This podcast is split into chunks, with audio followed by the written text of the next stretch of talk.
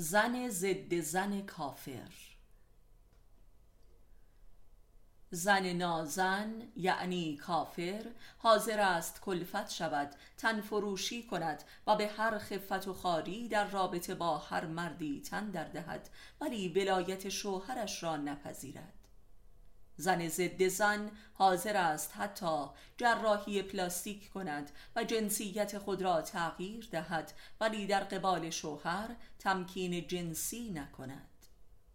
زن ضد زن از همنشینی با زنان نفرت دارد و عاشق همنشینی با مردان زن صفت است.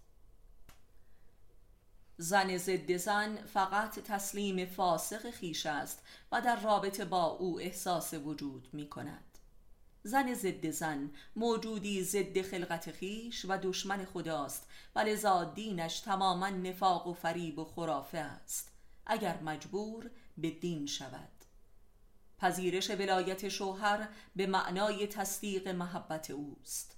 زن ضد زن دشمن محبت است و محبت را ریاکاری و حقارت و بدبختی می‌داند. و لذا اسوه شقاوت شده و حتی فرزندانش از او منزجر می شوند زن ضد زن از لباسهای زنانه نفرت دارد و عاشق کت شلوار و کلاه و عینک و اطوار مردانه مثل سیگار کشیدن و شق و راه رفتن است و پا بر زمین کوبیدن.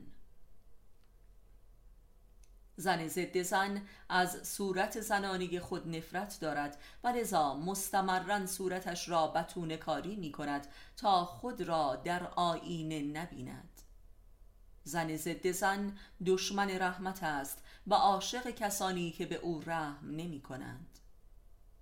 زن ضد زن همواره بیماری زنانگی دارد و دچار افسردگی جنسی است.